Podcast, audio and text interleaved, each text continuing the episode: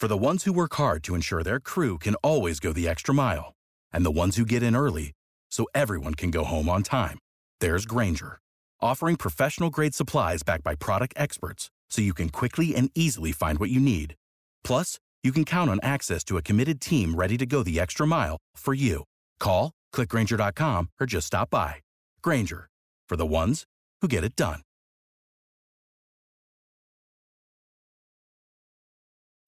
When you need mealtime inspiration, it's worth shopping Kroger, where you'll find over 30,000 mouthwatering choices that excite your inner foodie. And no matter what tasty choice you make, you'll enjoy our everyday low prices, plus extra ways to save, like digital coupons worth over $600 each week. You can also save up to $1 off per gallon at the pump with fuel points. More savings and more inspiring flavors make shopping Kroger worth it every time. Kroger, fresh for everyone. Fuel restrictions apply. My name is Tyler Tisdale. I'm from Hattiesburg, Mississippi. This is my new song, Holding Back Time, and this is Porch Talk.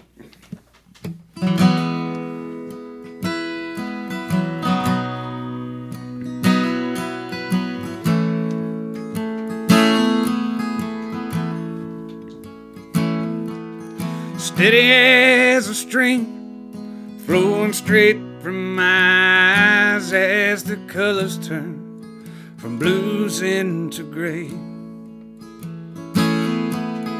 Here comes the sun, the way it rises up high, pouring all the light back in my eyes.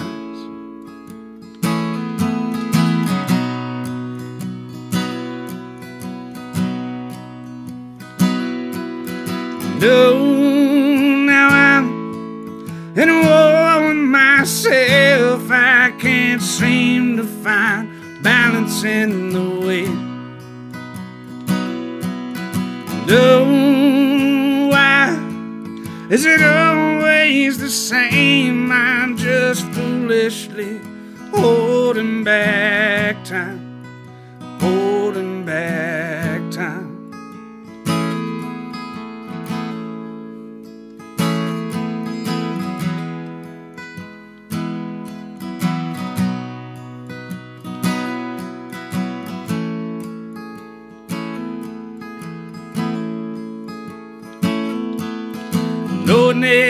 can see. They're all against me. I can feel that shit deep in my bones.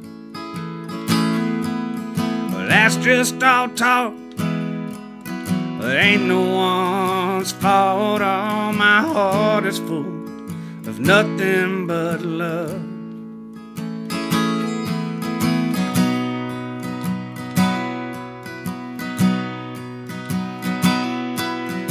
No, now I'm in a war with myself. I can't seem to find balance in the way.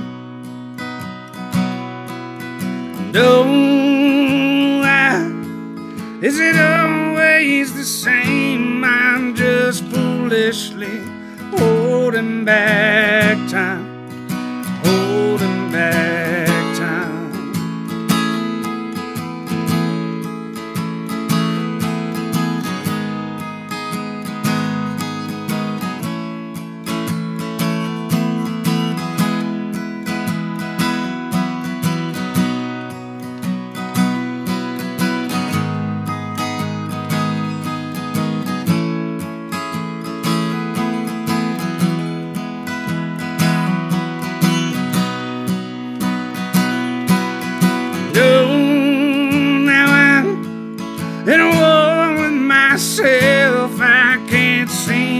find balance in the way. No, I, is it always the same? I'm just foolishly holding back time. No, I. Is it always the same? I'm just foolishly holding back time, holding back time.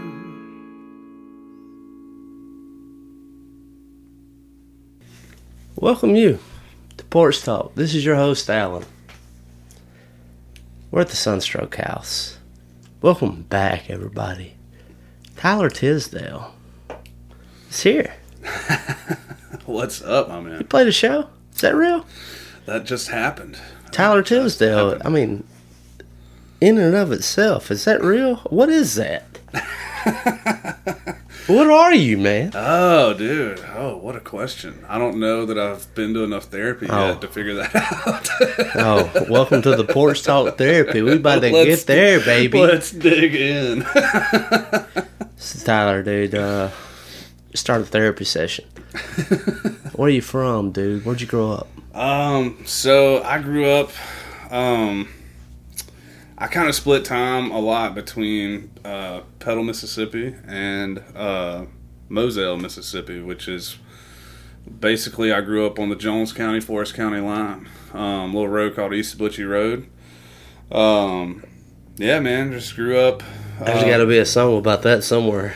It's got to be, man. I hadn't found it yet, but I'm working on it, man. I, I've been Say wa- that road I've- name one, one more time. East of Butchie Road, man. I love really, I know. I, I want to write a song about it, but I hadn't done it yet. It hadn't hit me yet. I feel that way too. I grew up on a road called Mount Carmel, Ooh, that's a good one too. and it's an old church full Yeah, of. uh.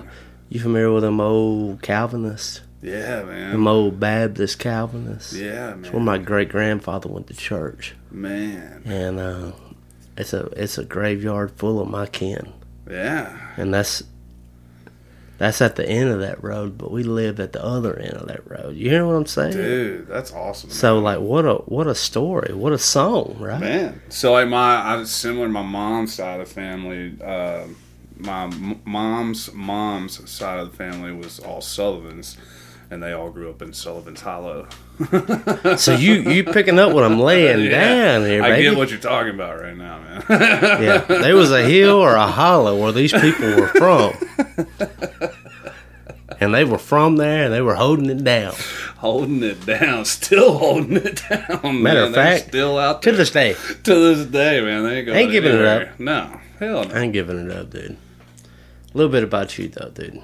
Man, yeah. So I grew up. Uh, I grew up out there, and uh, I um, had a good childhood, man. I got two awesome parents, man. We had a. Uh, and I, I got an older brother, uh, Zach. Man, uh, we grew up. We had a good time, man. Played a lot of sports. That was what we were big into growing up. You know, my- Okay.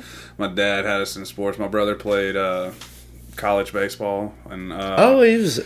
yeah, he played at uh, Pearl River Community College, and then he went on and played D1 ball at Nicholls State University. Get on up here, dude. Um, Tisdale's doing it. and uh, I play. I was the football player in the family, and um I earned a full ride to South Alabama in Mobile. Um, another tie to Alabama that I was Another, about. yeah, we're, we're tied. Um, Y'all don't know that yet, but we're gonna tie. we're gonna tie all that together. It'll make sense later. Um, but yeah, man. Um, I uh, that was uh, I went. I didn't. It didn't last but a week. I went down there and What was uh, on your mind at that time, Tyler? What was not going on football, man. Not Yeah. football. That was about the last thing on my mind, man. I was just trying to have a good time, man. So you got to understand what they do to these kids, man. Like, so I What's going graduated. on around here? I graduated um, on a Monday night. Um, I walked across from high school. I graduated on Monday night. I walked across the, the stage, you know, did the whole deal, the cap and gown. You show your ass. Went and partied with my buddies that You night. showed your ass. I Did you? not. I, dude, we didn't have anybody that did anything crazy like that. We were lame, man. Oh, Um, but we uh, so we we did we went and partied, and you know I got to see all my friends, and then woke up at like the ass crack of dawn on Tuesday, and was in graduated Monday, Monday night, and Tuesday morning I was moved into my dorm in Mobile, and by noon was in my first college class. mercy. I was like shell shocked, dude. No time in between that. And you get there and they're like, I hope you hugged your parents. You're not going home for the next five years. Like, they're like, you're here now. Like, this is your life. That was you freshman know? year kind of thing. Yeah, man. So I'm barely 18. You know, I, I turned, I, my birthday's in February, so I had just turned 18. And, uh, you know, had never really left home before or anything. And, man, it was just, uh, You know, I was wasn't into music at this point, so I was dude, Yeah, I, I was about to get to that. definitely figuring myself out. You know what I mean, and just didn't know. So you're 18, 19, and you're just holed up in a dorm yeah. room. Yeah, man. And What, you know, what, what was you? What was you? Was in basic studies. I was partying. It Was all I was he, was- he he was studying anatomy, I if didn't even- anything, I dude. think I, I had some kind of government class and something else. But dude, I I think I went to class twice. In the week I was there, I went to class twice, and I missed every uh, football meeting I was supposed to go to that week, and like every workout. fulfilling every- anything. I didn't go to anything, man. They called me and like, "What is going on, man?" And I was like, "I think I'm going home." Going back to Petal, baby. Had to, man. Aim I had to get out of there. I just that how it went down for So you? yeah, man, it is really that is how it went down, man. And I didn't know, I didn't know what I wanted to do, but I knew that.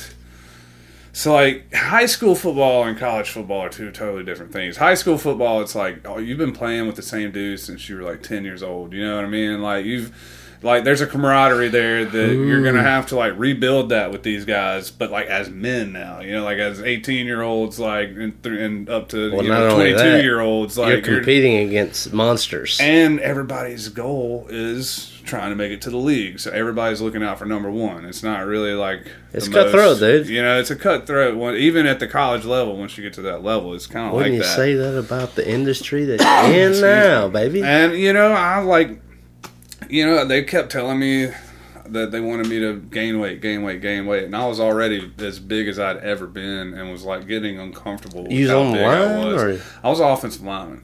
So like they wanted me to weigh like 315 and I was weighing like 285. I was like I'm plenty big, man. Like I don't need to get any bigger than this. And to play center, you know what I mean? I was like, come on, 6'3", 285, like that's plenty big, you know. Respect on that, dude. Important And position. they uh they just I don't know, man. They they wasn't happy These and motherfuckers. excuse me. And uh but man, I, so I just I don't know, man. I was uncomfortable. Everything, all the red flags were there, and everything was screaming, just go home. You know what I mean? Like this, go home and figure Go. out what you want to be. And they, the, I will say this: shout out to uh, Coach Rodrigue and all the other coaches that recruited me there. Um, they very much were like, go home for a few days and sleep on it, think on it, and, mm. and figure it out, and make sure this is. Re-. They're like, you can come back if you want to come back, but go home for a few days and figure out what you want to do. Shout out to those guys. So they were actually super cool. They're few and far between. I've, Yeah. I've had so many people. They would have like told anybody else, you know. I mean, like any or any other school would have told the player, like, "All right, Yeah. bye. We got somebody else already filled in the spot. You're good." Yeah, dude. Yeah. So shout out to them from being like, "Go think on that for a few mm. days and make sure that's what you want." But he called me like a week later, and I still felt the same way. I was like, "I'm good. I'm staying here, man. I appreciate it. You're done, dude. Yeah. So my parents were like, "Okay, you know, nobody was happy, but they were like, okay, well." Uh, you know, go get a job. You're a roommate now. You owe us money. Yeah. so I was like, Tenure's all right, yeah. over, dude. Yeah, you know. So I went and got a job, and I've been working ever since. I stayed with them for What was the older brother doing at this time? months. He was still playing ball, man. So my brother played college ball for six years, man. He got hurt. that real? He got medical redshirt twice.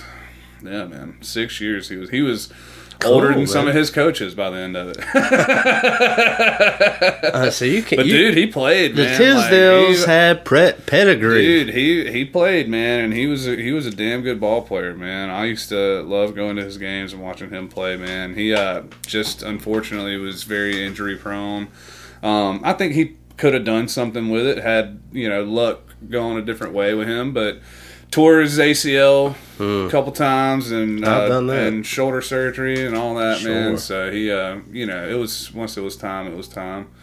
Um, but man, he's got a great job now, and he's killing it, making a good living. Married, Shout out to him, wife's baby. making a good living. Man, they're doing great. That's what it's all about. Keeping it alive. Tisdales is doing fine. They're doing good, man. Where everybody's good. Mom and dad are good these days. My mom's uh, getting ready to retire this month. Next week, she's retiring, and uh, and then my dad is retiring next year, man. So. Yeah, it's uh, it's about we're about to see what that's all Are about. y'all a family? Are y'all a family of speeches? speeches? Yeah, like Absolutely not. yeah, dude. Like I remember I dated this girl back uh, late high school, early college. If it's a speech, there's a joke involved somewhere with my family. yeah, they did. It might as well not be a speech. I remember like uh, this was early, like I was 19, 20, and I was invited to this wedding, and my my girl at the time, right? And uh, you don't have to be shy about that, baby. Let's just let it ride. But uh, I remember being at this wedding, and there were speeches, and like. Usually, like when you think about a wedding speech, you're thinking. now we about- did do speeches at my wedding. Just I'll say that. Oh, and it's this. It's not a rarity. Yeah, but it was nobody from my family. But I mean, like this, this, this, this was this family's thing. Like uh, you could Oh, tell, wow. like uh, they were, like it was speech. oh like wow, that's what they were it's into. Speech time. Yeah, it's communication time. One on one, baby. Taking it real. I mean, honestly, I mean, hey, look, you know, at least, uh, at least in, in this, we're coming into now where like communication's a thing here, right? You know, at least the communication's good Oh, in the it- family. yeah, no you kidding. know what I mean? No kidding. You know, we all, I'm sure, you're like, we're, you and I are kind of like the tail end of like, uh, you know, the era of sweep it under the rug and like, let's not really talk Oh about yeah, things. yeah. No kidding. Like we're the tail end of uh, talk on the phone versus a text message. Right? Yes, yes, 1000%. You know, we yeah. You're Just absolutely right. Just call me, dude. Like, You're a caller. I hate texting, man. Oh, dude, you're the. I'm on the other end of the spectrum. Really? dude like if me. if you cannot say it in a text you have to call but if it can be said in 10 words do that Yes. Okay. Now, now, now we're getting. Now, if you want to really like dissect this, then like, yes. oh yeah i'm, I'm So dissecting like, baby so yes. If it's a quick message kind of thing, the when I like when I prefer to text is when it's something where I don't even need a response. You know what I mean? like for for I just need to see that you read it and that, that we're good. For Give me, example- like the the thumbs up on it or our, something. our text between setting this up yes. that's a perfect example Yes. of like oh, there was no phone call needed you, I wanted to call you so bad though, like because of how confused I was by what was going on at first between our communication with Bud. Yeah. I was like, I just want to call him and get this figured Yeah. out. But Yeah. I was like, he might not be able to answer the phone right now. I wasn't was like. I'm just gonna text. It's fine. i would have though i would have I was voice texting though. I hope it wasn't confusing. I was no, no driving. no no we uh we solved it out quick dude uh man Once I knew you were gonna be here, I was like, oh, well, Yeah, let's just go problem. with the original plan.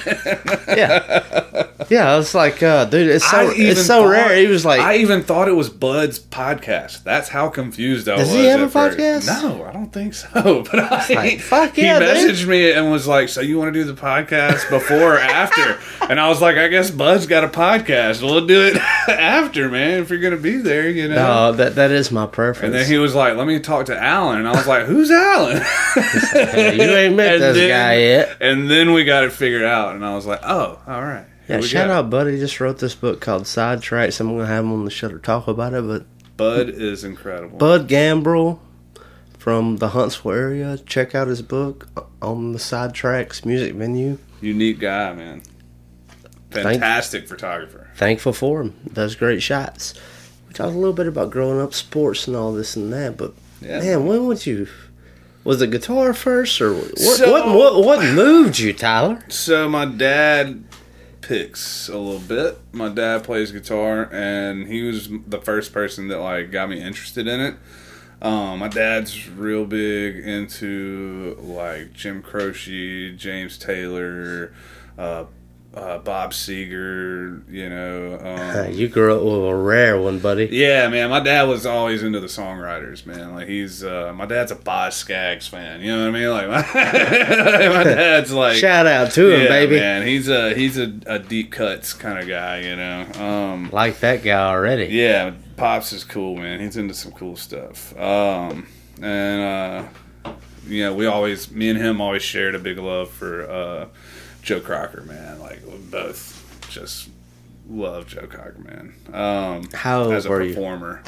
Um, so Y'all I going out to the river with this as a teenager? What were you so doing, I was man? probably I got my first guitar from my dad. Um, I'd say when I was like ten, between ten and thirteen years old, somewhere in there. Um, and then I was like, he was showing me chords.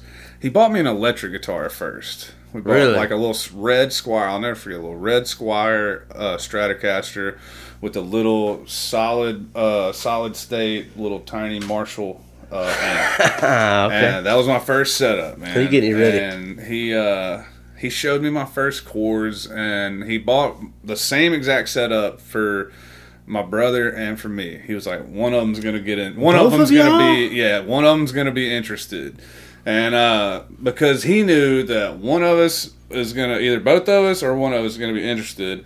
And whichever one's not interested, the other one's gonna want the other one's stuff eventually. Like the one of them will end up with both guitars. Mm. you were not you know? interested, were you? And uh, I was immediately, man. I Oh. was into it. My brother hated it. He tried to learn it for a second. He was just like, "I'm over this." So I ended up with both the guitars and both amps, and like I, I got into it. My dad was showing me chords. I was interested. I was starting to pick it up, and then um, my dad. Uh, I, we went to this church that had like a very uh, involved uh, youth group. Oh, and yeah, so our youth minister played and sang, and he led worship uh, for the youth Welcome like Wednesday the nights. music music ministry. Yeah, man. And uh, so my dad took me over to his house one day and asked him to start giving me guitar lessons um, and like teaching me to play in church. And so I took uh, Brian Hennett, shout out Brian, um, taught me my first like. He got me to the point of like playing songs, you know, and he would let me come uh, to church and sit in and help and play along with him. And uh, did that for a while. And uh, Brian actually uh, married my wife and I as well. We just got married last October, and Brian married us. Um, man. So he's uh, two big two big milestones in my life that he's Yeah, uh, been dude. there for. Shout out, man. Um, but yeah, man. So we, uh, I did that till I was about fifteen. And then I, once I started high school, like sports just took over, man. Sports took over my whole life. Uh, once I got to high school, that was, uh, it was. I just lived and breathed football, man. That was what I was all about, and uh, that, and you know, being an idiot with my Now, friends. where you grew up? where you where you grew up in Petal? I gotta ask. um, so where where do your affiliations lie? Um, Leeville, baby, Leeville. Um, so When it comes Leeville to collegiate, oh, uh, collegiate. Like, who's my school? Collegiately, Mm. USM. That's all I care about. you say them uh, Southern Miss. Southern Miss and Yeah. Golden Eagles. I've never been an Ole Miss fan. I've never been a Mississippi State fan. I've only ever been a Southern Miss fan. I don't even have like an SEC team or like a. I'm a Southern fan, but I pull for this big school. Like I don't do any of that. I'm Southern Miss, ride or die. I got a lot of respect for that. Yeah, man. I respect that. I love them, man. It's my hometown team, dude. I love them. Hell yeah, dude. They're badass in baseball. They're they're. yeah. we had a good basketball season. You know, I was about to say they're. I think this move to the Sun Belt Conference has been really good for us. I, I'm not against it.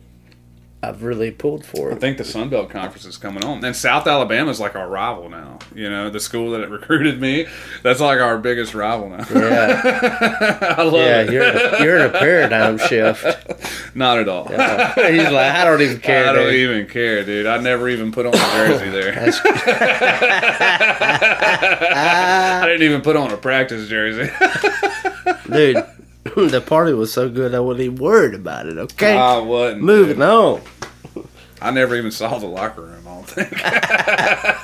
I love that, dude. Like, how many how many people have? I literally stayed in my like that? dorm. I met this one dude in one of my classes, and I and I hung out with him and stayed in my dorm the whole time. That was it. We just like he showed me around Mobile, and that was it.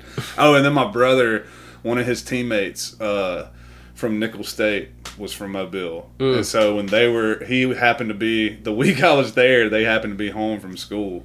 And so he was like taking me around too and showing me Mobile and what all there was to do. And I was like, it's cool, man. I'm probably not going to be here much longer. you ain't gotta worry about it. I'll check it out another time. You let's gotta- just, you ain't gotta let's go have a beer or something. Yeah, let's just, just try. it. Let's have Go a good time some- while we're here. go play some disc golf and get out of here. Hey, my man. Yeah, disc Yeah. golf. I can relate with I that. used to play a lot, man, and I don't, I don't haven't played in forever, but I used to love it. It was fun. Yeah, yeah, it's a good time. Got a So, lot of buddies um, that play. I'm start. I'm trying to get into real golf. Oh, dude. Like I want to. I want to start actually playing golf.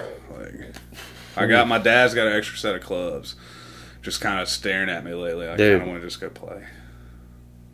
I think I want to start with Ah. Top Golf though. I want to start with like just That's hanging fun. out playing Top Golf. It's a lot of fun. Yeah, But that is that go- not how you approach the game.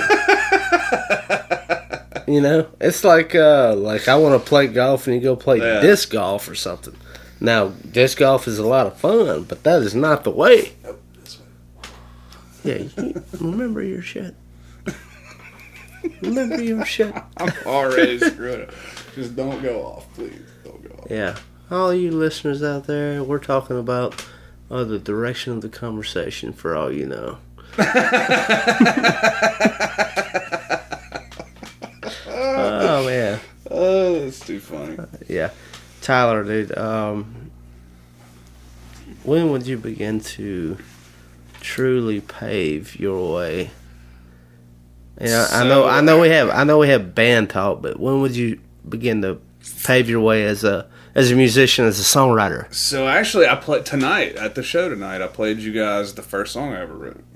Um, Did you open with that? the last song I played. The last song I played was the You first. song You closed I- with it? I closed with it. Yeah, I've been. That's bring- wild, dude. I brought it back for the last couple shows and uh, the last like handful of shows. How's that feel? And uh, feels good, man. I've avoided it for a long time. And I Why, don't know- dude? I don't know why. I've avoided bringing it back. It's. I think it's just because it's the first song I ever wrote, and I think as a writer, you just you, in your mentally you feel like you've evolved so much since then, you know. But then I got onto the onto the side of like I was like, yeah, you've evolved a lot since then, so rework it and make it what you Yeah. are now, you know. And so I always feel felt like weird- I've kind of done that. I always felt weird about that. One of my favorite bands growing up, especially in high school and even in like early college years, was Cross Canadian Ragweed. And Cody Canada, uh, you know, years down the the way, like five years, like you know what know, are your ties to Canada? We talked about Canada earlier. Cross Cross Canadian can, Cross Canadian Ragweed is from Texas. Oh, I thought you said something about Cross Canada. Is uh is Cody Cross. okay. Uh, every every every name means something. Canadian is Cody Canada, and Ragweed Okay. is the lead guitar player. That was his ah, last name. I got you. I'm with you. Yeah, it's a uh, it's a Texas road dirt southern rock band I'm into it. Let's- from back in the early it. two thousands. They're, they're no longer in existence. Can Uh, the- you listen to them? oh hell yeah, you can. Yeah, I want to check it. But out. I mean, you, I don't. I doubt you could see it live. well, if I uh, can pull it up on Spotify, I'd like to check it out. I mean, yeah, you can totally do that. I still listen to it every day, dude. It's it's a real thing for me. But um, it was one thing that really hurt my feelings because like the first time I saw him was in Starkville, Yeah. and this was back five ten years ago. And I don't know if you remember how hard it was to get in into Starkville because they would set roadblocks everywhere. So okay, man. Oh, this boy. is gonna sound funny to you. Um, I've never. I've played one show in Starkville at Dave's uh, Dark Horse That's a good place. with my old band. Um, we played a show there, but we didn't like leave Dave's. We literally hung out at Dave's and then drove home immediately. And that was the extent of my experience in Starkville.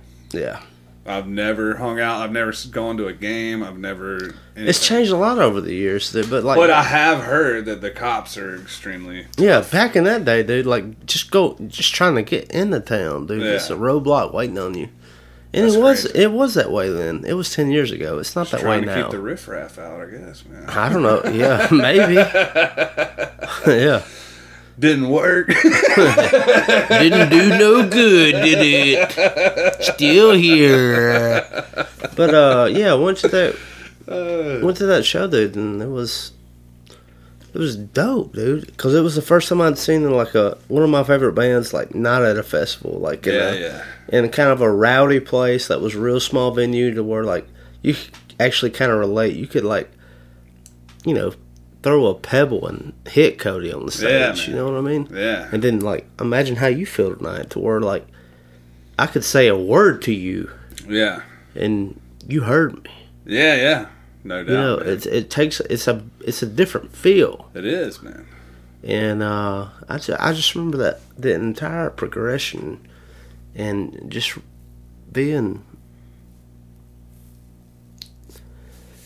a little disappointed with them, really. And I'm over it now because, like, Cody's trying to do his own thing, and like Cross Canadian Ragweed, they had a great run, and I don't think it's anything that anybody should be upset about, fans or them or anybody. But Look, man, I'll say you know, this. like when I go to requesting those old songs, and I guess that brings it back. It's like you played your first song. yeah, yeah, If I were to request an old song of yours at your show, five, ten years later, and he's like, "I don't play that anymore," I was yeah. like, "Where the? Where'd you go?" Well, I also, you know, maybe maybe I'll feel differently about this one day, but I also Oh, I also feel like if someone requests your song, a song that you wrote, Yeah. someone shouts out a song that you wrote, rarity, cool. you owe them that song. You should play it for them Mm-hmm. because you know someone I will turn down someone just yelling out some cover they want to yeah, hear. you want some All Alan Jackson? You go back. sit out in your car. You know what I mean? It's not what we're here for. But if someone yells out your song and that means that they listen to your music, you know Yeah. what I mean? It's like you owe them that song, man. Play them that song. You know, Fair. and maybe maybe I'll feel differently one day. You know, I, I you know I I don't know what I'll feel like you know 10, 15 years from now, but. Right now, I feel like you know you owe them that song, man. They they're there to see you, obviously. You know, so play them what they want to hear. Like tonight, dude. Like tonight. Um, and just to wrap that in a bow is uh, my relationship with Cross Canadian Ragweed and Cody Canada when he refused to play a song of old he didn't want to play anymore because he had moved on. I respect it, but also as the way that we just described it, I was a little disappointed. But I feel that. Maybe it was still tender though, because I, I have something to say on that too. let's Because I've been there, uh, and I will tell you this: that the hardest, one of the hardest things to do in the world is keep a band together. It's tough, man. It's really hard. It's Life, even, right? Even like just to keep a band together, man. Like just like when you're when you're we were a five piece band. I was in a band for five years, and uh, I do I you know poured everything into that band and loved it, and we all just grew apart. But it happens, man, and it's you know it's Can't like be mad about it, can you? no, man. It it's tender at first, you know, because it's like going through a breakup, man. My wife, so my wife and I had been dating for we were in like the first or so year of dating when our my band split up. And my wife will tell you, man, like she's she would tell you I watched that motherfucker go through a breakup. I watched him like like mourn a relationship. You know what I mean? Like I was in the I was in a dark place with that shit, man. Mm-hmm. And it, you know, it's like when you're in a band, you got four, you got four girlfriends, and then you have your actual girlfriend. what a way to put it, dude. You're so right. That's what it is, man. It's a relationship, dude. It's family. Everybody wants to talk about his family. What do you do with your family? you fight with them, man. That's what I do with my family. Tooth and if, we're, nail. if we're if we're together in a room for long enough, we're gonna argue about I something. got you know? uh, I got dismissed. especially from, me and my brother. You I know? got like- dismissed from the latest band that I was because like I got a little too hot with the frontman, yeah, and uh, I don't think he made the wrong decision, Yeah. and I also don't believe that I said the wrong thing. yeah, And he and I both moved on and we're cool, yeah. but we have never addressed what I said and how he reacted. Yeah. But I know exactly what you're talking about. Yeah, man. And if we would do that, Yeah, we would probably be playing together today. yeah, man. So like, And ain't that weird, dude? And with my guys, it's like we're all cool now. Everybody's fine. Like every person that left that band went to something bigger and better. Had a bigger like, understanding of You it. know, right? we all we all benefited from leaving that band. So I mean, I, you know, it was the right thing. You know. Yeah, man, we've got a cool little music scene, man. We got Not- cool music scene, comedy scene, man. We've got it going on down there. We could talk about that for a little while, but uh, I had a comedy show open for me last night. shout out to you, baby. I try to be. I try. I try to be with that dude. Like I, I try so hard for that. Like I host open mic here in town at Munson's, Yeah, and um, I want poetry. I want Yeah. comedy. I want any and everything. Hub City. Comedy, man. You should check it out. Hattiesburg's comedy scene. It's like When's a- it going? They got a Facebook page. When's Hub it going? City? Comedy. Do what? when they do it. So they got there's two open mics in town that I know of. There's one at uh, Southern Prohibition, the uh, SoPro, the brewery is in town. dope ass brewery. It's so good, man. The beers are great. Go check it out. And they're a restaurant now too. They, they got food now. It's Oh, uh, and liquor. skipping they the got, game. They got the, they're full bar, dude. They got liquor and the whole Well, nine. shit. It's a full on hangout. Call me a cat. Um, but dude, they have an open mic, really good. That's that's a that's a great open mic for comedy. Uh, they do that. I think it's every week or it's week bi-weekly, once a month or something. Um, but uh, they've got a great one. I think it's weekly, man. But they got a great one, and then uh, the Porter, um, another spot in downtown Hattiesburg. They have an open mic as well, I believe. Um, or I know they did at least. I think they're still doing it. But um, man, I'm so out of touch with the scene now, man, because I'm on the road so much. Um, How's that feel? feels great, man. Feels really good. I only play Hattiesburg like two or three, at most like four times a That year. where you say you cut your teeth? Oh yeah, one thousand percent. How'd you cut them, dude? Just for those Um, listening. so it definitely. Um, so okay, I'll give you the. I'll tell you how I got into it. Um, so like I came back from um, you know, Playing ball on the playing coast. ball and all that, and uh, I came back and I got into the restaurant business. Man, I was a, a cook for ten years, man. I, I love working in the kitchen, man. And I, I literally got to the point where like my, my back and feet couldn't handle it anymore, man. I had to, I had What? to, I had to get out. I had to hang up my my apron. my man, my man, hang up the shoulder pads Dude. for a spatula. Straight up, dude. I love cooking, man. I love it. It's Cool, man. Therapeutic, man. I'm the one that cooks at home, man. I love cooking, dude. Um, Oh, dude. I uh, if if like if they like so if I were if the music thing never worked out, I would honestly probably like go to culinary school and like really learn how to be like a chef and You want probably ever like. start anything? You hit me up, and I'll I don't want to start a restaurant. I'll be a road dog. Let's Without the ones like you, who work tirelessly to keep things running, everything would suddenly stop. Hospitals, factories, schools, and power plants, they all depend on you. No matter the weather, emergency, or time of day, you're the ones who get it done. At Grainger, we're here for you with professional grade industrial supplies. Count on real time product availability and fast delivery. Call clickgrainger.com or just stop by. Grainger for the ones who get it done.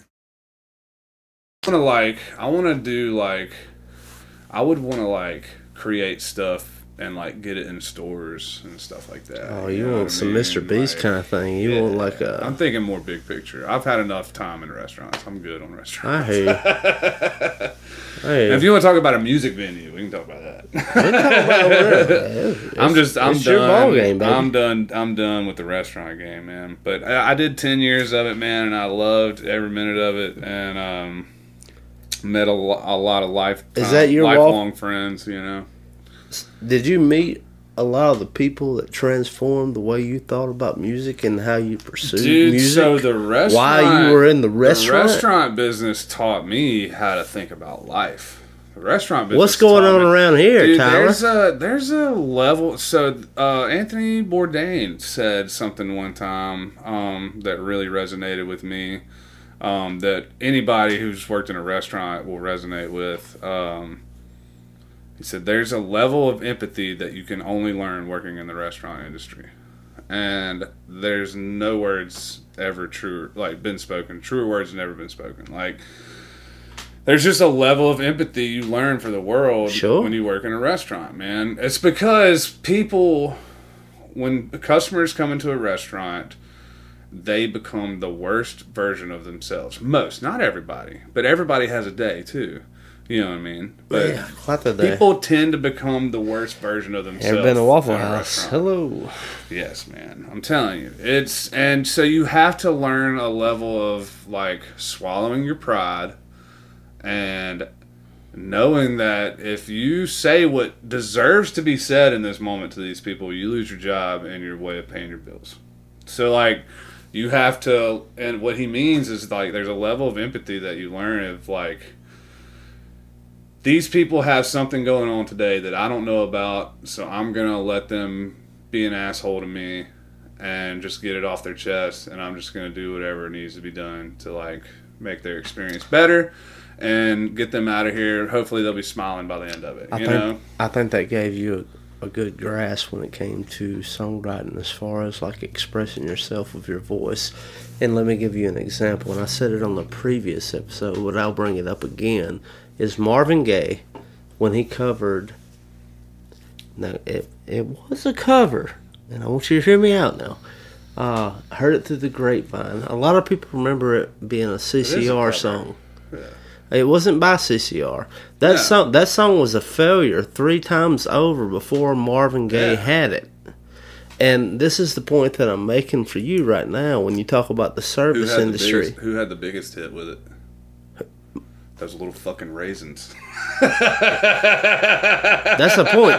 You know what I'm talking about. Man. But but Yes, but but the ahead, point of, but the point about you're not wrong. But the point the point about the Marvin Gaye hit was like he it was it was spiked up a little bit higher than what he could sing, and so there was a bit of a strain.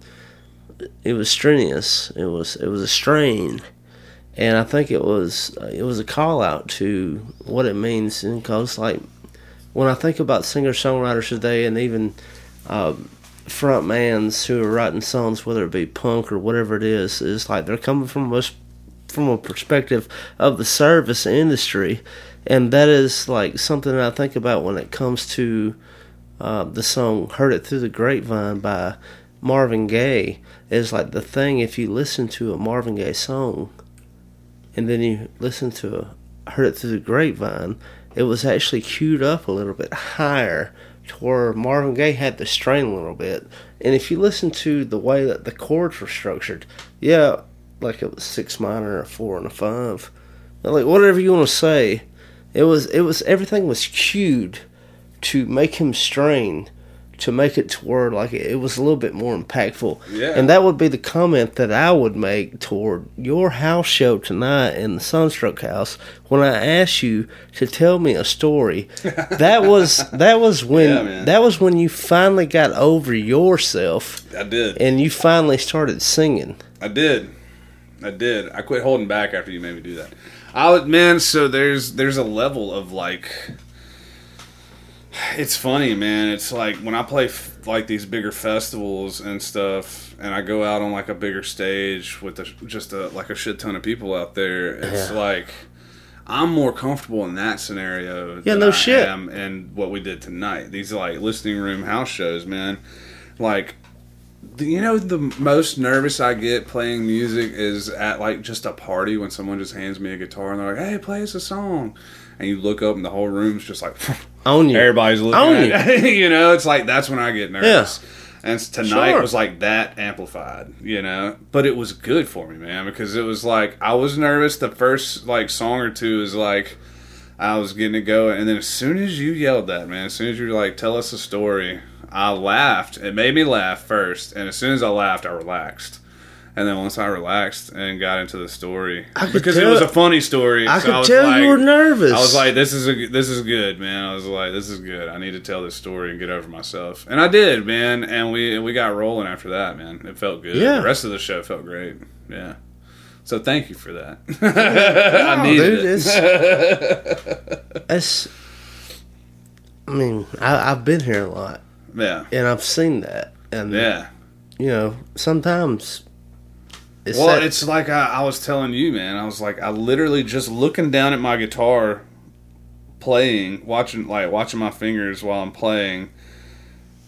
Just even looking down at my guitar, I could fully see people in my peripherals, like looking at me, like on top of me. You know what I mean? Like everybody's. So it's like it was new, man. It was new territory for me. But man, did it feel good! Like holy Let's talk about the house show venue for a minute. Like, Dude, this place. what do you make of it? Sunstroke House, guys. If you have not seen a show here, please do yourself a favor and come because what they're doing here is very special. Um, there's not a whole lot of people across the country doing this. There needs to be a lot more of it. Um, it's incredible, man. Um, there's these people across the country, um, like here, who are just welcoming musicians into their lovely homes and turning it into a venue for the night. And um, yeah, man, it's like a listening room type vibe. You know, there's usually like a 30 to 50 person max on the shows. Mm-hmm. Um, you make good money, man. You sell merch, and you just you have such a good time, man. Because people are there for the music. They're quiet. They, you know, they listen to you, you sing and make your jokes and tell your stories, and it's just a great experience, man. I had so much fun. It's a, you know, just a breath of fresh air, man. I mean, there's really there's is. there's record labels, and uh, I'm blanking on the name of the re- label right now, but I'll mention uh, musicians from it. Will Johnson, or uh, Say Hi. They used to be called Say Hi to Your Mom. Um, people like that, uh, they literally spend a quarter or half a year touring house shows, yeah. and I have buddies that only do house shows. That's what know? that's what I'm saying about like Will Johnson, and I mean, dude, to be honest with you, the older I get, the the less I want to play in a bar scene. If I if I could Same, be if I could be in a listening room I'm like that, honestly, I've been avoiding the bars a lot, man. Um, Speak on that. We've we've turned down. I've turned down more gigs than I've played the last couple years, like hands down for sure. Um, just because, so, man, look, I look at it like this. I'm a singer songwriter. For what I do, about for about 90 minutes. That's an hour and a half. For about 90 minutes, I uh-huh. can really hold your attention and we can have a really g- great show just me and my guitar and I can we can lock in and I'll have your attention. Once you get past those 90 minutes is when you start seeing people are like, okay, meander. you know what I mean? It's like you start. It's like people lose. it. Like it's not natural, in my opinion. It's not natural to sing. First of all, for a human voice to sing for three or four hours, No. it's not good for your voice. It's horrible for you. no, it, Um, it should be like forty five to And an hour on and top half. of that, most of us are like having a beer or two while we're singing, which is also bad for you, you know. Yeah. Um, um, or vaping and smoking and all that too. Um, you know, but we we, you know, Mm-hmm. Like I said, I think I can really hold your attention for about 90 minutes and we have a really good experience and you really enjoy yourself. And then we can break off and let's hang out. You know, like tonight, the show ended and I get to these house shows, I get to go and mingle with everyone and we all get to hang out. We had dessert after the show tonight. It was instead of dinner and a show, it was a show and dessert afterwards. And it was was so course, cool, baby. man. We got to hang out and, and mingle and, and meet everybody and like people are buying merch, you know, and like it's just a great experience, man. And I just I wish more people did it. It's very popular in Europe, man. It's a huge thing in Europe, man. They're doing Big house shows all over Europe, man. Um, but it's uh, and it's what it does is it creates an experience where people aren't talking over the musicians. People are there listening. It's a real show, To hear. you know. I mean, realistically, like think about your favorite singer songwriters, and this is why, like, and I've told you this before we started. This, I, I just knew you were from Alabama.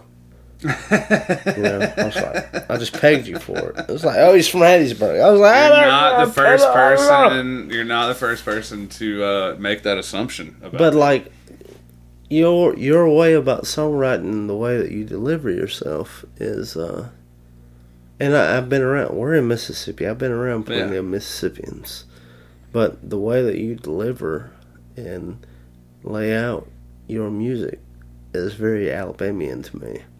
When it comes to like a Taylor Hollingsworth, yeah, or Will Stewart, um, Jason Isbell, or I love Jason. You know, man. I'm a I'm a just big fan of Jason. when, when you when you catch these people in a small room yeah, like John Paul White, or Yeah. you know, it's yeah.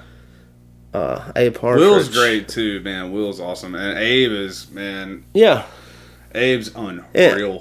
Hey, yeah, yeah. I mean, and we can Abe is- continue to go down the line, but dude, like I, I was, I, Abe's I blown was, my mind a few times. I was man. very impressed. Like uh, Jamie. Shout out to you know Jamie who hosts all this. shout out to her. Jamie is so great. She man. Shared so many. Her husband too. Both of them are great. Tommy, yes. Tommy's the man. Tommy is wonderful. Um, He's the key ingredient to all of it. People don't realize he's. I saw him behind the scenes all night. He's a just- behind-the-scenes he's- guy. He's working, man. He's just working the whole time. Yeah, he's he's cooking, dude. Yeah, man. He's cleaning. and uh but dude, like uh you you have that mentality. What I would say would be like to the Will Stewarts or Taylor Hollingsworth, Abe Partridges Yeah. or and like what's stupid? And I know I'm wrong, Yeah. but what do you think about when you think Mississippi? You, Um, you, th- you think a whole lot about the blues, and then you think of like Blind So- Melon All right.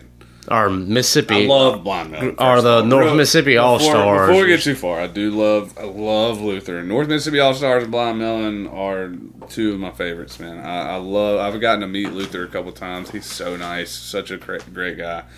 Um, love those guys. But when I think of Mississippi, man, it's like I know we have like the blues ties, and I do think of like that is very Mississippi. Um, but man, where I'm from though, my experience growing up in Mississippi, um, I've spent a lot of time around Cary Hudson, man. Uh, Cary is a badass, man. Um, Come on, come you on, know, um, come on. Stephen Wade Scott is a great songwriter, man. Um, these, um, you know, the guys that I was in the bands, you know, Shelby Kemp um, plays with Royal Horses now, and uh, Shelby's a great songwriter, man. It's like uh, all these guys. It's like they're just this hotbed of songwriters um, where I'm from, man. And they're not And- just the Mississippi blues or what you would typically think. they're not, man. They're not, and it's kind of its own thing too. It's like its own like little vibe, man. Um, but yeah, man, I uh,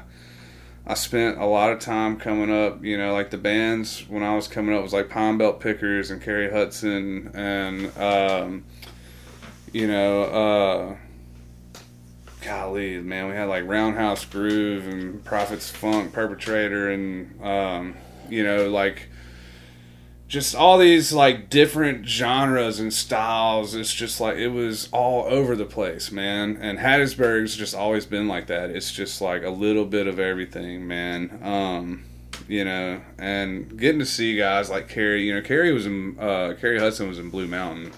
Um, and well, still is like they're still doing. They've gotten back together and been doing shows uh, as of late, um, I believe. And uh, you know, Cary's just a fantastic songwriter. He's had a great run with Blue Mountain. He's had a great run as a solo artist, and um, you know, I think getting to be around guys like that and them being in the town that you know you're coming up in and make they just kind of made it seem possible you know they were like made it seem not not in a oh i can do that kind of way but like uh in a way of like Damn, these man. guys are from where I'm from, man, and they're they just they care about it enough and work their ass off, and like it's they they're the guys that showed me that like yeah you can do this. It's work. It's like that's the I think a big misconception with That- musicians uh, from the outside looking is- in.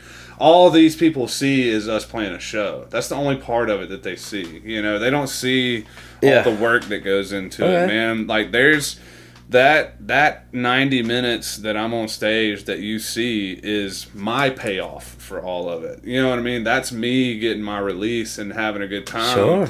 That's the that's just as good as the paycheck I get afterwards. Yeah. You know what I mean? Like that that's how I get my my emotions out, you know, but like you guys all the stuff that i do in between to be able to have that 90 minutes is very much a job and work. And like it's not stuff that i enjoy doing. And you know what i mean? Like there's a lot of bullshit that comes with it too.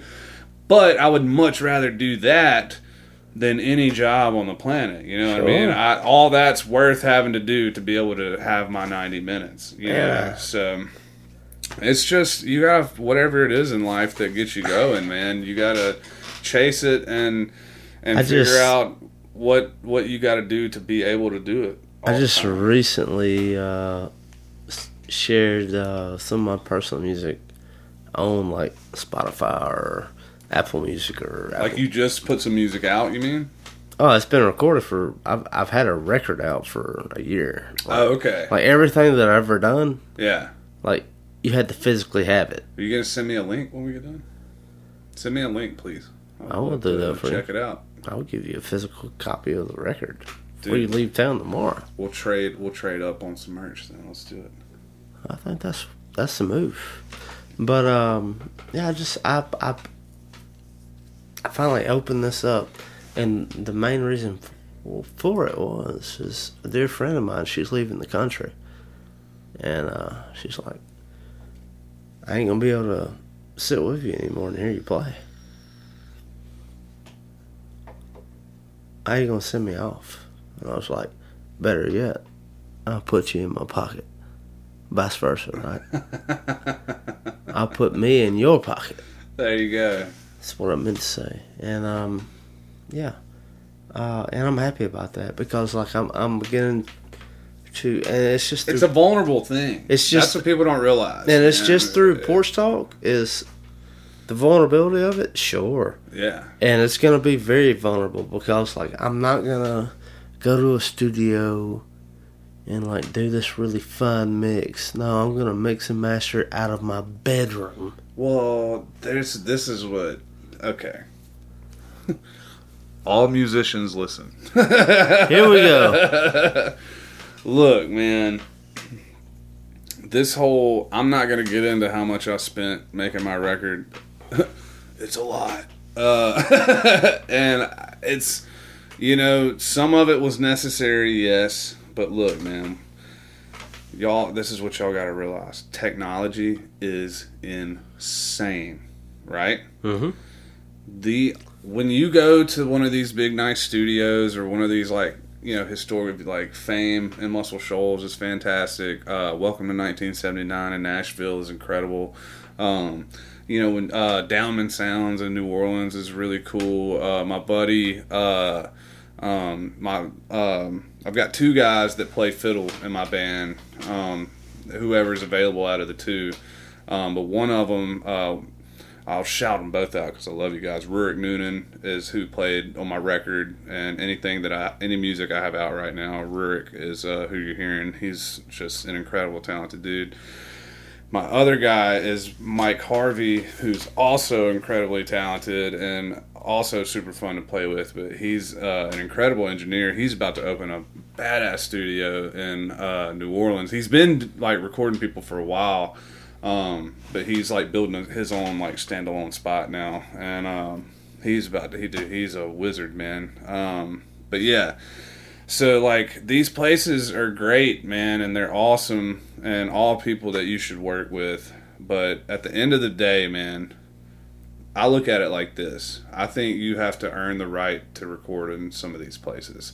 Like, and what I mean by that is like you need to get to a certain level to where that expense isn't such a big deal because that what you're paying for to go into like these places in Nashville and like these big nice studios you know like you're paying for the nostalgia and the experience and the like feeling something while you're in there you know and getting inspired in this place you know like you're paying for that Yeah, I you hope know? you're doing something more than But if you've wet. got your record and you know you're not like you're not I would pay to go to one of these places if I was going and I was going to write the record in the studio while I'm recording it, right? Sure. Um, but like if you've got your songs and you're ready to record and you know somebody that's got a really sweet setup in their house and has uh just a really good software, they can do everything that these other places are doing. And for the most part, you know, unless this some studios are recording to tape or something crazy like that, like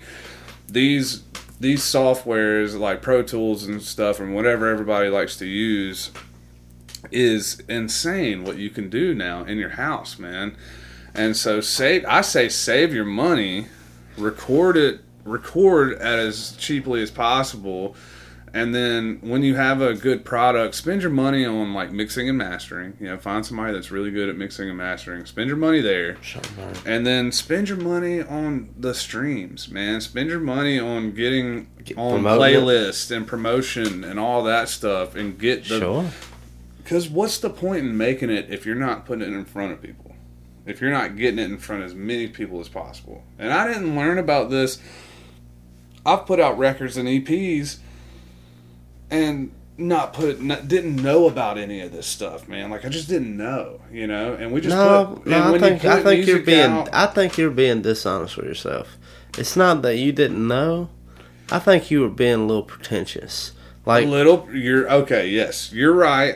like I think there was a piece of I'm us gonna fighting put, it. I'm gonna put it out, and I'm not gonna tell There's a- and we never put the time in to learn it. We've had people telling us to And, like, I it out, and we just were like, I'm gonna put it out because I don't know how to actually get it out. Does that make are- sense? You're 100 percent correct. Does that make sense? There's a level of that to it as well. Yes, I. I but also, totally it's really easy to level with that.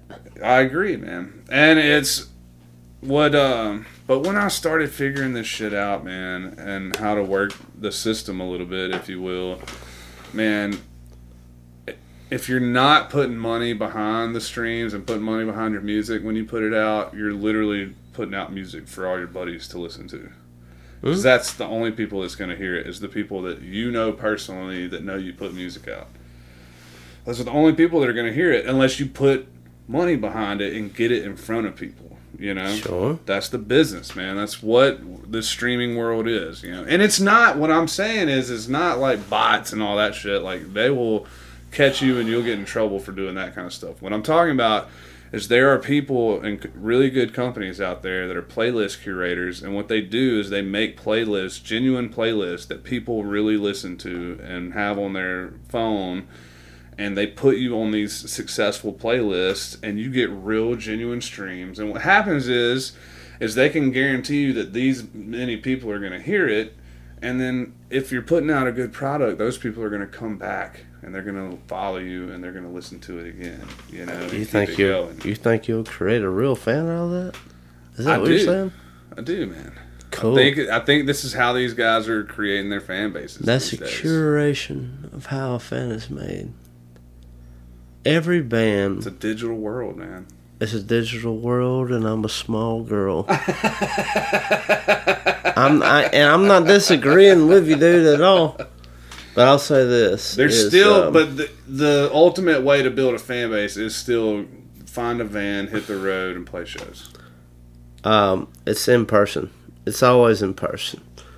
But I, I do not disagree with the fact that like if you have it available online and it's in front of somebody, But having the streams it looking helps. good, it helps you find Helps. those shows. It helps get you out on the road. It helps booking. It helps make that side of it easier.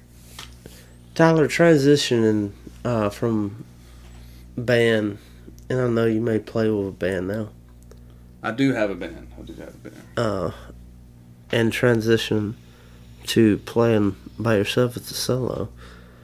Um, is it tough? I love both. Like, love both and how do you much. approach? Um, you know what? Answer that. Answer that. Like, uh, answer the first question. No, I'll the second one. I do love both, man. I love both. I so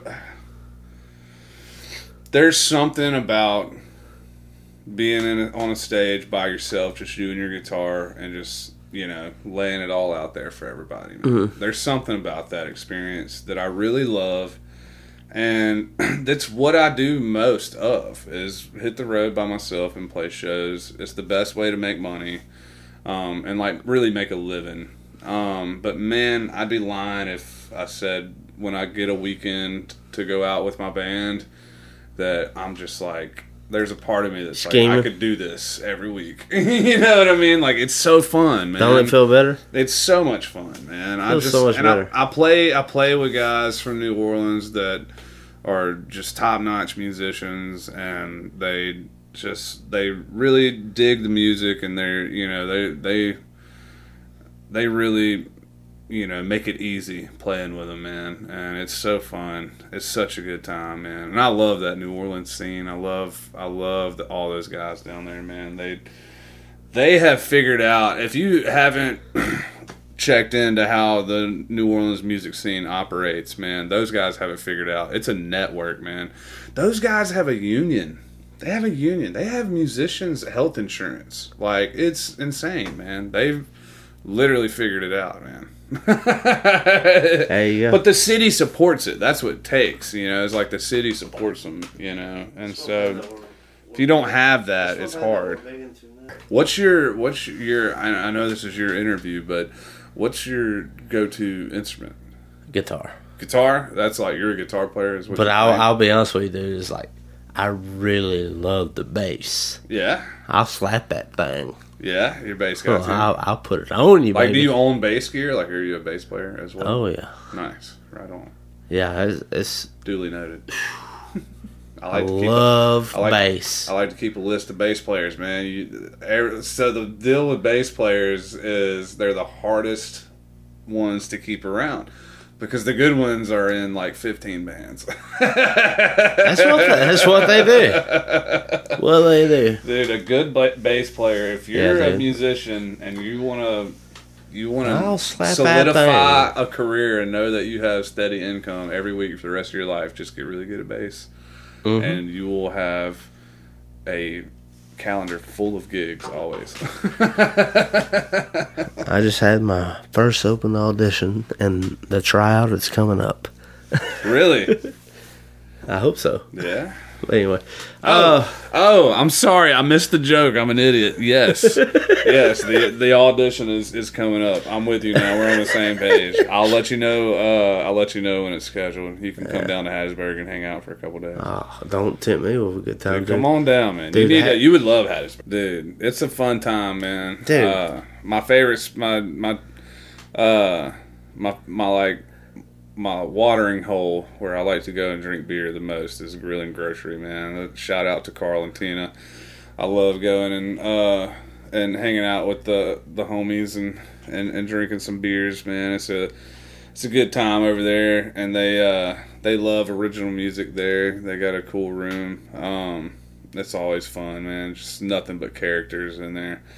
Uh, and the Puckets, man. Uh, Allison and, and Chris, man, they put on some good. They got a really awesome festival, and they put on shows at uh, Keg and Barrel in Hattiesburg now, man. Um, I'm you know, we still got uh, Brewskis is still doing shows, and uh, we've uh, we lost the the Thirsty Hippo recently. Brad shut it down, but I saw an announcement the other day. Somebody bought it and uh, bringing the venue back. So Heyo. about to get another new venue. I'm excited about that. Uh, the Switchyard, man. Switchyard is a cool spot in town. Louis over there, man. Louis um, doing some cool stuff, man. He got he um, bought this old warehouse in downtown and has turned it into uh, a really cool music venue, man. Um, but yeah, we got some we got some cool spots, man. We got some fun stuff going on. Some good festivals. hit hit my time limit. One I thing got- I can do is run my mouth, man. I got three questions to walk out the door, and you are invited back. By the way, I Oh love my having you. Thank you for having me. Bro. We had a fun. I want to play guitar with you next time. We, we'll, we'll play Please guitar do, together. man. Please do. Next You're time always, you come on, we'll play guitar together. Yes, dude. You're always But, welcome uh, around me, uh, man. First, first question walking out the door is tell us about the social. How how can we connect with you on the social media? What can we do? Um, so all social media platforms, I I believe, all of them. Um, at Tyler Tisdale Music should be at least. Is Uh, there an underscore or anything to be aware No, of? not on Facebook and uh, Instagram, which are the only two that I really operate on. Anyways, it's both of those are just at Tyler Tisdale Music. Um, and then uh, those are the best ways to keep up with shows and all that. If you want to get his political takes, you go to Twitter. Um, yeah. Now Twitter, Twitter. I believe there's a, I believe there's an underscore uh, at the end of Twitter's. Oh, um, man. But uh, but yeah, Hell yeah, you're there. I'm on there. I, I was that one's mostly to see other people's political takes. Hell yeah, dude. dude I, I love being on Uh, Twitter but my just to be an website too. My website too. Oh, plug that, plug that, plug that. TylerTisdaleMusic.com, man. You can go. you got a dot com? You, I got a dot net. dude. I'm a cheap. Wix, man. I got on Wix. You got that dot com, dude. Paid for three years up front, baby. Let's go. Uh, yeah, say, it one, say it one more time. TylerTisdaleMusic.com, man. Spell it out for them if they uh, T Y L E R T I S D A L E music.com. What's on there? If they go. Um, so it's got uh, bio. There's a merch store. There's uh, uh, tour dates, and uh, which I got to. I need to get a lot better at uh, updating the tour dates on there. Um, but tour dates, merch, uh, bio. If you're new to my music and want to know a little bit about me, um, some pictures and stuff. Uh, but yeah, man, just uh, just kind of all in one inclusive spot. You can get to all my social media from my website too. It's got links to everything on there. Uh, and then uh, yeah, man, I got a YouTube channel too. You can check out my YouTube channel. Check out. I About post to have videos. from about to have a time new video to check out. Yeah, man. Yeah, dude. Send it to Um, him. but yeah, Probably use it. Question best three. way to keep up, man. Question three. To walk out of the door. What is the most pressing thing on Tyler's mind? What do you What do you lay up Um, at bed late at night about? How do I keep my wife happy? Uh, no. Hell yeah. I think that's Safe every, answer. I think that's every married man's uh, number one uh, thing on his mind most most days. Um, but man, it's just honestly, man. Uh, right now, it's just the most pressing thing on my mind is writing music. Man, it really is. I want to keep creating new music and keep putting music out. I think I'm gonna. Um, I think I'm gonna explore this time of creativity that I'm feeling right now, and just uh, you know, I, I want to make another record eventually, but it's so expensive too. And I'm yeah, it just- is. I'm feeling I'm feeling very creative right now, and I think I'm just gonna do the singles game for a little bit and just write songs, record them, and put them out, man, and just uh, let the world have them for a little while, and uh, yeah, just keep doing my Tyler thing. Tisdale. Extension of the interview. Where does inspiration come from? Uh, life, man. I think uh, We're speaking broadly. um, we are the man. song, uh, just to give everyone context. Do you remember the song that you opened with? the first song of the night. No, no, no, no. The song you opened the show with. Oh yes, yes, that's my new single, "Holding Back Time." Yes. Where did it come from? Um, so it literally comes from uh some I have uh, a couple of people in my life that are bipolar. And I've always Stop talking about me like that. man, I've I've always you know, like I've seen them go through their struggles with it and it's always I've just been like, man, that has got to be one interesting way to go through life. And uh, so I wrote a song about it and then after I wrote the song, my uncle passed away and I found out that he found out in his 50s like very recently before he passed away that he was bipolar. And been bipolar uh, probably his whole life. And you know it's just uh, he he came up in a different time you know but um, you know it's just interesting to think of how maybe his life could have been a little different you know if, if Sure. that had been addressed sooner um, and I think that's the case for a lot of people and um, but yeah it just was kind of interesting how I wrote the song and then found out about that that happened after um, just funny how life works sometimes but um, so yeah, I kind of at shows lately been dedicating that song to him. Um, but uh, but yeah, man, holding back time. It's just about experiencing extreme highs and extreme lows and trying to find the balance in the middle of it all, man. Which in a lot of ways is kind of life, you know. That's kind of what we're all trying to do. I feel like. Without any further ado, we'll sign out now. Tyler, thank you so much. Brother, thanks for having me, man. It's been an absolute pleasure. Great meeting you, man. Uh, We're out of here. Save big on brunch for mom, all in the Kroger app. Get half gallons of delicious Kroger milk for 129 each, then get flavorful Tyson natural boneless chicken breasts for 249 a pound, all with your card and a digital coupon. Shop these deals at your local Kroger today or tap the screen now to download the Kroger app to save big today. Kroger, fresh for everyone.